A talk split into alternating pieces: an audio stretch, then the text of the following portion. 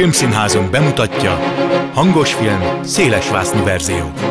Színes szinkronizált mozimagazin a mikrofon által világosan. Kimaradt jelenetek, extrák, színésztablók hangban. Igen, úgy is lehet. Tessék! Hangos film, szélesvásznú verzió. Jó napot kívánok a szerkesztő műsorvezető Tímár Ágnes köszönti Önöket. A mai adásban bemutatjuk az Egy szép reggelen című új francia drámát, valamint folytatjuk sorozatunkat azokról az alkotásokról, amelyek középpontjában a környezetvédelem áll. Vágjunk bele! Mozgóképizmus. Filmek politológus szemmel.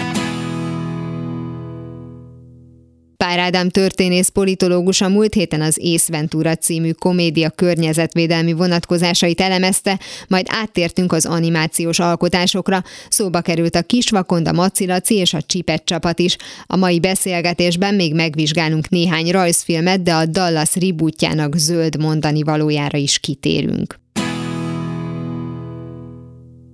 A stúdióban itt van velem Pár Ádám, történész, politológus, a Méltányosság Politik Elemző Központ munkatársa. Szia! Szia! Az előzőekben még az animációs vonalat kezdtük el, úgyhogy ezzel fogjuk folytatni, mert hogy felírtuk a 101 kiskutya című filmet, hogy egy kicsit a cukiskodást még tovább vigyük. Uh-huh. Hát ugye nyilván itt volt egy alap Walt Disney rajzfilm, aztán elkészült ennek az élő szereplős változata, annak a folytatása, most már ennek előzményfilmje is van. Mindenki dönts el, hogy melyiket szereti és melyiket nem. De ha mondjuk az eredetit, a klasszikusat nézzük, mennyiben helyez ez tényleg hangsúlyt arra, hogy vigyázzunk az állatokra, mert azért ez egy eléggé szélsőséges példa, hogy legalábbis nagyon reméljük, hogy így van, hogy valaki dalmatákból akar azoknak a szőréből kabátot készíteni, de hát gondolom, ez egy ilyen általános ne bántsuk az állatokat uh-huh. kiállás. Igen, nyilvánvalóan itt arról van szó, hogy a kutyákat csak félig tekinti az emberiség az állatok közé sorolható élő lényeknek, mert a kutya az ma már majd, hogy nem egy tiszteletbeli ember szintjén van, és ezért, amikor mondjuk kutyákat ér valami fajta inzultus, vagy akár szörmekereskedelem, akár titkos orvosi, titkos szolgálati stb. kísérletek miatt érik atrocitások, üldözések a kutyákat, az jobban átadható filmen. Ugyanez volt a delfinekkel is, amelyekről az előző adásban már beszéltünk. Tehát vannak olyan állatok, amelyek kicsit közelebb állnak az emberhez, és jobban szívünkön viseljük a sorsukat, és vannak, amelyek kevésbé ebből az alapötletből érthető meg a 101 kis kutyának az alaptörténete, és hát valóban egy eléggé éles kiállás, ha mélyre tekintünk a szörme kereskedelem és szörme feldolgozás ellen. Igen, tehát lehet, hogy életszerűbb lett volna a csincsillákról forgatni, csak az ugye nem olyan társállatként szerepel az életünkben, hogy átérezhető lett volna ennyire Igen, bár általában a rákcsálók is, mindenfajta rákcsáló is a rajzfilmeknek a világában általában pozitív szerepet tölt be, tehát a csincsillától kezdve a mókusokon át a nyulakig, az egerekig, most nyilván ugye a, a patkányok az egy, az egy külön kategória. De tehát a lecsóval kilógnak... őt is rehabilitálták. É, igen, igen, igen, sőt a Valamit vissza víz igen, című igen. rajzfilmmel is rehabilitálódtak a, a patkányok is. Igen, hát nyilvánvalóan ez befolyásolt az, hogy itten kutyákról van szó, és ha már ugye említettem, hogy nem csak szörmekereskedelem, hanem illegális kísérletek miatt is veszélyben lehetnek kutyák is, akkor még a Beethoven-t feltétlenül említeném, mint egy ilyen paralel filmet a 101 kiskutyával, csak most nyilvánvalóan a 101 kiskutya egy rajzfilm, még ugye a Beethoven egy élőszereplős alkotás, de abban a két történet szál megegyezik, hogy kutyák veszélybe kerülnek, elrabolják őket, rossz szándékú emberek, vagy megpróbálják elrabolni őket, és az egyik esetben a bundájukat ki akarják készíteni, a másik esetben pedig titkos szérumokat akarnak beléjük fecskendezni. Kicsit komolyabb, bár hát ez is önmagában komoly, csak maga a filmfeldolgozás volt olyan kedves, családi, uh-huh. ártalmatlan. A Bolygó kapitánya című sorozat, és ezzel már egy kicsit át is fogunk majd evezni egy, egy másik szakaszára a beszélgetésünknek, mert azért ez összetettebb. Tehát már abban az értelemben, hogyha azt mondjuk, hogy természetvédelem, az nagyon sok uh-huh. mindent magában foglal, de azért ez már társadalmi kérdésekre is ugye rámutatott. Uh-huh. Miért volt fontos, hogy miért fontos szerinted, hogy most ebben a válogatásban beszéljünk róla? Nyilván mindenkinek van élménye a Bolygó kapitánya című rajzfilm sorozatról, amelyik szombat, illetve vasárnap délelőttönként ment. Ez volt az első olyan sorozat, amelyik a környezetvédelmet helyezte a cselekmény középpontjába. Mert természetesen korábban is voltak olyan epizódjai a kacsameséknek, a csipet csapatnak, Tini Ninja teknőcöknek, stb. stb., amelyekben a környezetvédelem előkerült, sőt, hát némelyik korábbi rajzfilm esetében a szereplők genezisének ugye lényege a környezetvédelem ügye, de a bolygó kapitánya volt az első, amelyben kifejezetten az egész cselekmény erre fókuszált. Öt különböző kontinensről származó fiatalnak a történetén keresztül, tehát ez egy ilyen csapatrajzfilm is, hiszen különböző kontinensről származnak, és ráadásul különböző képességekkel rendelkeznek, amit Gája, a földanya, föld isten nő től kapott gyűrűk szimbolizálnak, tehát valaki a vizet birtokolja, valaki a tüzet, valaki a szelet, és akkor ezen képességek birtokában igyekeznek ezek a fiatalok meggátolni a különböző fajta gátlástalan természetpusztító szereplőket a tevékenységükben, tehát itt az orvadászattól kezdve az etikátlan kísérleteken keresztül a visszennyezésig minden szóba került, de még olyan komoly témák, vagy napjainkban felfutott témák, mint egyébként az összeesküvés elméletek is, mert volt olyan epizód, amelyik erről szólt, sőt, kicsivel kis tágult a horizon, mert volt olyan epizód, amiben a, a háborúnak a kérdése állt a középpontban, meg a túlnépesedésnek a problémája, úgyhogy mélyreható mm, szociális, társadalmi kérdésekkel foglalkozott ez a sorozat.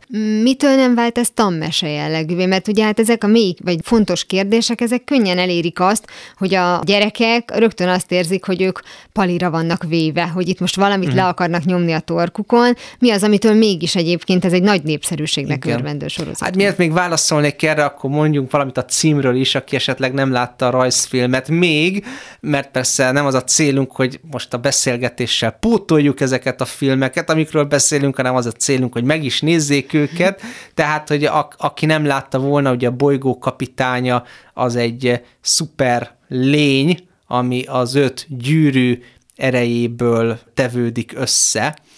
És hogy miért tudott működni ez a sorozat? Hát az egyik oka nyilvánvalóan az, hogy itt gyerekekről van szó, tehát kamaszokról, és kamaszokkal valószínűleg könnyű kamaszoknak azonosulni. Ráadásul azért voltak szimpátiák, meg antipátiák a szereplők között, tehát nagyon könnyű volt érzelmileg belehelyezkedni bizonyos konfliktus helyzetekben egyik vagy másik szereplőnek a gondolkodásába. A másik dolog meg az, hogy a, az antihősök is meglehetősen jellegzetesek voltak, jellegzetes figurák, mert hogy itt nem egyszerű cégekről, olajvállalatokról, meg kormányokról beszélünk, amikor itt ilyen, ilyen szennyezőkről beszélünk, tehát a bolygó kapitányának a gonoszai leginkább a James Bond filmeknek a gonoszait idézik, mert ezek olyan típusok, akik megjelenítenek bizonyos tevékenységeket, például például ott van Ártány, aki, mint ahogy a neve is mutatja, ő a, a túlfogyasztást és a mindenfajta szennyeződéseket szimbolizálja, akkor ott van a doktor Métej, aki a, hát az etikátlan kísérletezéseket Tehát, hogy ezek a figurák kicsit ilyen eltúlzott módon, majd hogy nem karikatúra-szerűen eltúlzott módon utalnak azokra a veszélyforrásokra, amik az emberiséget fenyegetik. Ugye ez a sorozat a 90-es években készült, nagyjából akkor is mutatták be hát kisebb eltérésekkel a különböző országokban, és a következő példánk az már egy film, ez a Ne néz fel, ami viszont már egy frissebb alkotás, hiszen tavalyi, de itt közbe is vetnék egy kérdést általánosságban, mint politológust kérdezlek, hiszen ugye ez a sorozat is, ahogy te is mondtad, a környezetvédelmet tette fő szereplőjévé, a Ne néz fel című, mondjuk úgy, hogy szatíra vagy fekete komédia nagyon komolyan foglalkozik azzal, hogy mennyire nem foglalkozunk azzal, amivel foglalkoznunk kéne, és nagyon sokáig ugye azért az élt a, az emberekben, hogy a, a politikában zöld kérdésekkel foglalkozni, hát az nem biztos, hogy jó befutó. Tehát, hogy aki mondjuk itt eredményt akart elérni, az nem ezt jelölte meg az öt fontos mm. pontja egyikeként, mert hogy úgy volt vele, hogy ezzel nem fogok én nagyobb tömegeket megmozgatni. Ma ott tartunk egyébként, hogy ez tipikusan egy olyan példa, amit mindenféle populizmus nélkül fontosnak kell, hogy tartson egy adott politikai párt erő, ahhoz, hogy komolyan vegyék. Én azt gondolom, hogy igen, tehát ezt elég sokszor el szoktam mondani, hogy ma a zöldség az egy megkerülhetetlen eszmei tényező, és ráadásul azzal mindenki tud azonosulni, tehát tipikusan a környezetvédelem át tudná vágni az eszmei törésvonalakat. Gyakorlatban persze nem ez történik, mert látjuk, hogy ha csak mondjuk a nenész fel készítésének a helyére gondolunk, az Egyesült Államokban van egy polarizáció a környezetvédelem mentén, mert ugye a republikánus elnökök voltak az elsők, akik ugyan kialakítottak természeti parkokat, Yellowstone, Yosemite, stb.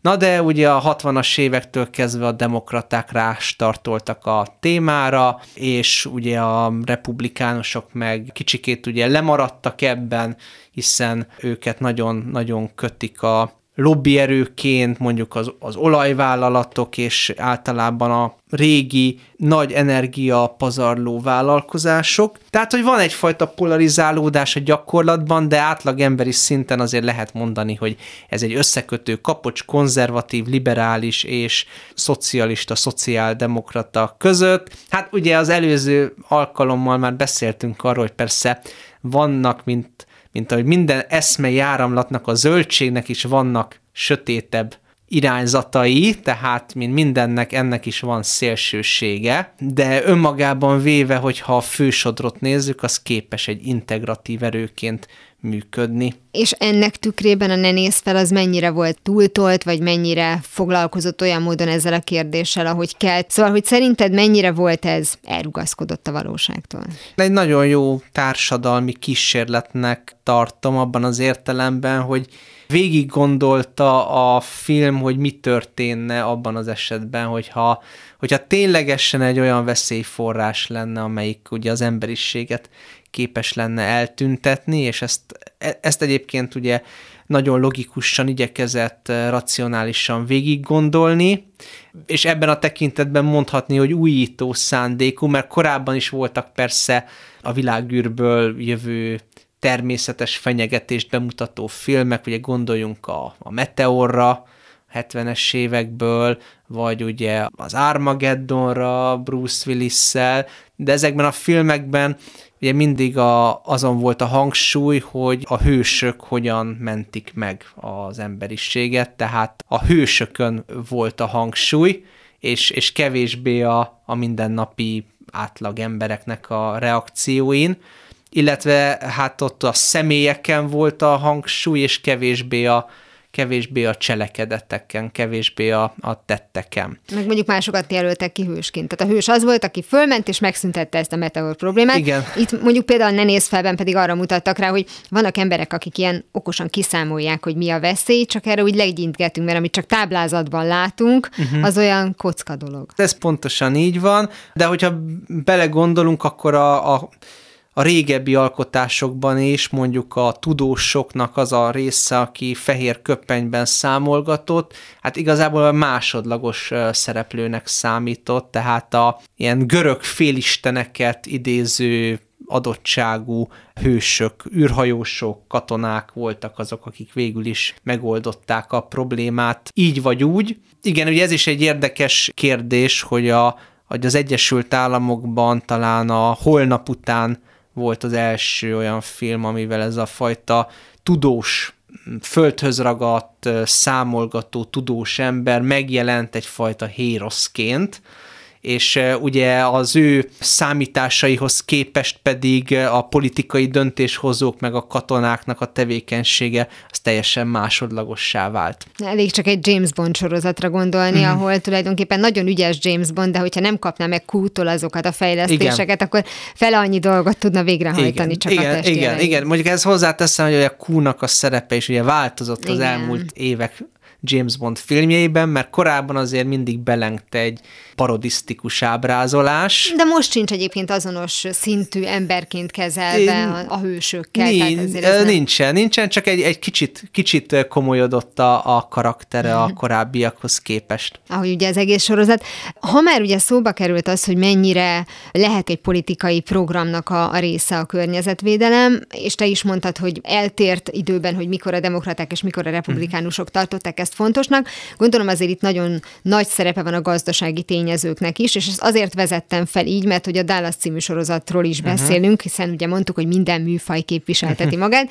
Ugye ami azért egy érdekes dolog, mert ugye az eredeti történet a 80-as években most majd kiegészítesz, vagy kiavítasz engem túl valamelyest az olajválságon, de azért még mindig az olaj körül forog minden, uh-huh. és ez tesz tönkre embereket, és ezt tesz gazdagá embereket, majd megnéztük ennek a rebootját, már aki megnézte mm. több évtizeddel később, ahol már ugye más problémáról van szó, de valójában a környezetvédelem kérdése, tehát az a kérdés, hogy az, hogy mi egyébként olajat finomítunk, az mennyire számít zöld magatartásnak, nem? Azért az nem merült föl mondjuk az eredeti szappanoperában. I- igen, ugye az eredeti szappanopera 1970 8 és 1991 között futott, és hát nyilvánvalóan a sorozat igyekezett reflektálni a 70-es, 80-as éveknek a társadalmi kérdéseire, tehát ha végig gondoljuk, akkor benne volt ugye a lehallgatásos, megfigyeléses mahinációkon keresztül a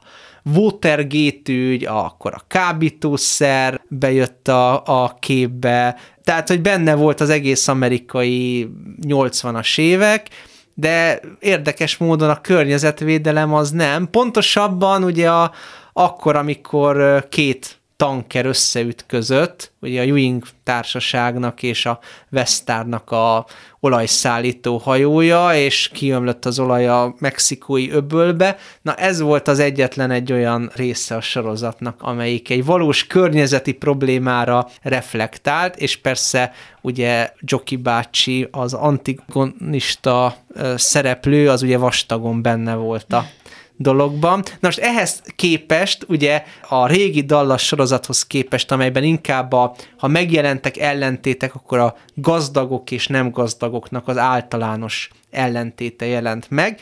Ehhez képest már ugye az új sorozatban ott a környezetvédelem egy nagyon komoly ütközőpont, tehát ugye Joki és Bobinak a fiai tovább viszik az apjuknak a harcát, és ebben már megjelenik a környezetvédelem is, mert ugye míg Bobby fia Christopher a geotermikus energiában látja a jövőt, addig hát ugye ez gondolom mindenki kitalálhatja, hogy Johnny pedig eh, ragaszkodik a, az olajfúrásokhoz. Tehát Mert ez macsósabb.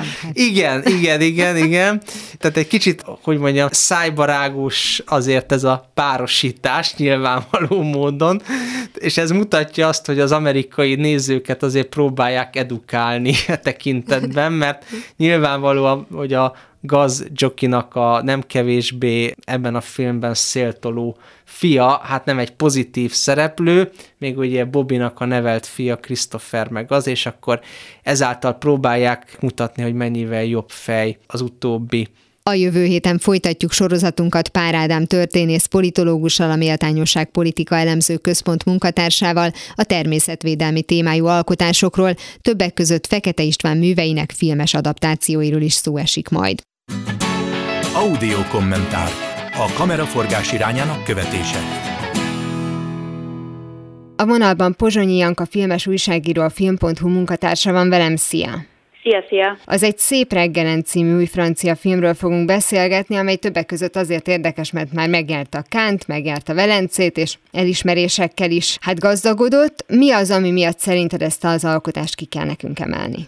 Hát egy nagyon-nagyon szép film, ugye Mia Hansen, Love, Lőve, vagy hát ugye ez országonként függő, hogy hogy ejtik ki az ő nevét, de egy nagyon-nagyon szép film, nagyon termékeny filmrendező, és ez a tavaly ugye Kánban versenyzett a Bergman szigetet című film, ez pedig idén versenyzett Kánban egy másik szekcióban, és egy nagyon szép történet egy egyedülálló anyáról, aki a beteg édesapját kell, hogy ápolja, aki egyre inkább kezdi elveszteni a kapcsolatot a külvilággal, miközben a szerelem is így belép az életébe, és igazából az ilyen, a szeretetnek a legkülönbözőbb formáiról szól, mint ahogy a Mia Hansennek a legtöbb filmje nagyon komplex emberi kapcsolatokról szól, és hát a legjobb értelemben véve egy nagyon francia film, tudod, nem az a könnyed francia, uh-huh. hanem ez a érzelmekkel teli, nagyon emberi történet, amitől még szerintem nagyon különleges, ugye Lea játsza a főszerepet, akit ugye legtöbben a, a feleségem történetében ismertek meg itthon, Enyedi Ildikó filmében, és amitől nagyon különleges ez a film szerintem, hogy ugye Lea Szedut általában egy ilyen nagyon szexuális, nagyon-nagyon érzéki nőként szokták ábrázolni, és ez itt is megvan, de hogy ez nem a külsőségekben nyilvánul meg, tehát hogy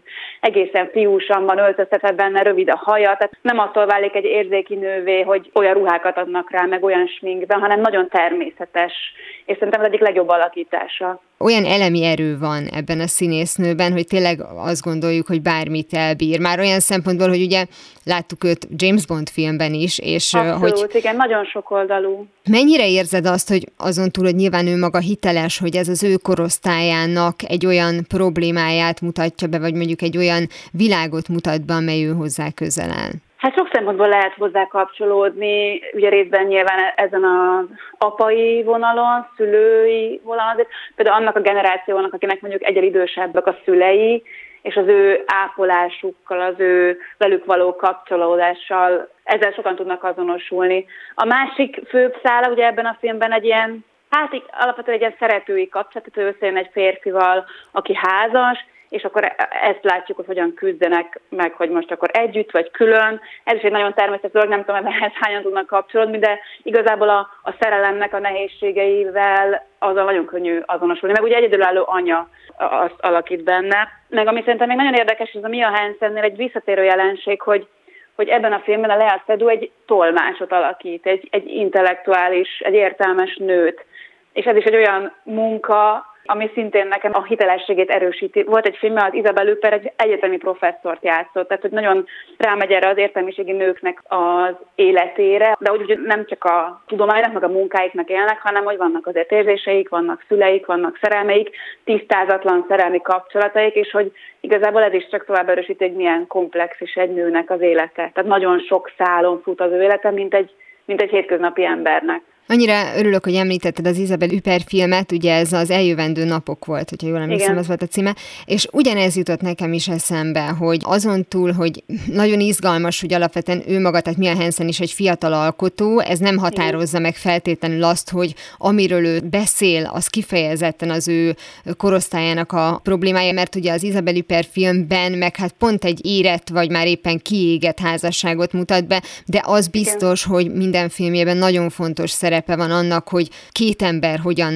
talál egymásra, és az egymásra találás alatt nem feltétlenül mondjuk egy romantikus kapcsolatot gondolok, tehát hogy azért itt nagyon erősen érezhető az, hogy ő íróként és rendezőként is jelen van ebben a történetben. Igen, abszolút, és ugye nem beszéltünk még a Bergman szigetéről, uh-huh. amiben egy forgatókönyvíró házaspárban. Ugye róla lehet tudni, sokat merít az Olivier assayas való házassága, nem tudom, hogy házas voltak de vannak közös gyerekeik, és hogy ő azért rendesen nyúl a saját közegéhez, a filmes közeghez is, például a Bergman szigetében, de hogy nem csak erre képes, nem csak arról tud filmet csinálni, hogy filmesek hogyan éreznek, meg hogyan van az ő kapcsolatuk, hanem például az Egy szép reggelen, ahol egy másik fajta munkába látunk bele, mint például az a tolmácsolás. Tehát, hogy nagyon merít is a saját életéből, de inkább a saját érzéseiből merít, hogyha így tágabban nézzük az ön munkáit, hogy ő 40-es anyaként hogyan funkcionál. Úgy fogalmaztál a, a beszélgetésünk elején, hogy egy tipikus francia film a szónak a jó értelmében, de itt Igen. ugye alapvetően a hangvételre gondoltál, viszont abból a szempontból mennyire francia, hogy ezt tényleg a francia néző fogja inkább a magáénak érezni, mert olyan környezetet mutat, olyan reakciókat mutat, ami ott elfogadott, megérthető, vagy azért alapvetően itt, itt emberi történetekről van szó, és ugyanazok a, a problémák nagyjából hasonló módon jelennek meg akár nálunk, vagy Németországban. Alapvetően általános érzéseket fogalmaz meg. A francia estit abban az értelemben értettem, hogy azért ez Párizsba játszódik, nagyon sok útszínetet látunk, és például nagyon sok olyan helyszínt is látunk, ami ismert párizsi helyszín, de valahogy még sincs rajta ez az ilyen turisztikai máz, annál sokkal hétköznapibb az egész, és például érezni lehet, hogy a rendező és ezek az emberek valóban ebben a térben mozognak, élnek. Tehát, hogy a Párizs nem egy képes lapfilm, mint mondjuk a Woody Allen filmében Párizs, az egy ilyen gyönyörű, fényes, egy ilyen nagyon-nagyon szép hely, és itt is nagyon szép, csak sokkal természetesebb. De ezen kívül abszolút általános emberi érzésekről szól, és szerintem bárki tud hozzá kapcsolódni, és nem csak nők. Azt szerintem nagyon fontos, hogy persze hívhatjuk női filmnek, mert egy nő a főszereplője, de hogy férfiak ugyanúgy rá tudnak ezekre az érzésekre kapcsolódni, hogyha egy tisztázatlan kapcsolatban vannak, vagy mondjuk a szüleikkel kell valahogy már az idősödő szüleiket kell ápolniuk. Szóval sok apróság, sok finomság. Így értem a franciásat, hogy mhm. egyszerűen a francia filmekben ezeket az érzéseket jobban meg tudják ragadni, mint más kultúrákban. Egy, egy skandináv film teljesen másképp nyúl az érzésekhez, mint mondjuk egy magyar film, és mondjuk egy francia film. Ezt most így általánosságban értem, nyilván a kivételek, de úgy összességében a franciák az, akik értik ezt igazán. Nem milyen érdekes, ugye az említett Woody Allen filmben is feltűnik Léa Szedő egyébként az említett képeslap módon a, a nagyon van. jó értelemben vett, izgalmas és vágyott francia nő Aki az amerikai férfi vágyálma, Igen. Így van. Igen, Igen. Úgyhogy... Itt, itt nem erről van szó, ez teljesen más Léa Szedő. Igen, úgyhogy a történet miatt és Léa Szedő miatt is érdemes megnézni az egy Szép reggel című filmet, amely most már ugye a mozikban van. Nagyon szépen köszönöm Pozsonyi Janka filmes újságírónak, a film.hu munkatársának, hogy beszélgetett velem az alkotásról. Én is köszönöm. Ez volt már a hangos film széles vásznú verzió, legközelebb ismét szombaton délután fél kettőtől várom önöket. Természetesen a korábbi adásokat, ahogy a mait is hamarosan megtalálják archívumunkban és podcastként. Kövessenek minket a Facebookon, és ha még nem tették, iratkozzanak fel YouTube csatornánkra. Köszönöm a figyelmüket, a szerkesztő műsorvezetőt, Tímár Ágnest hallották. Viszont hallásra! Hangos film, széles verzió.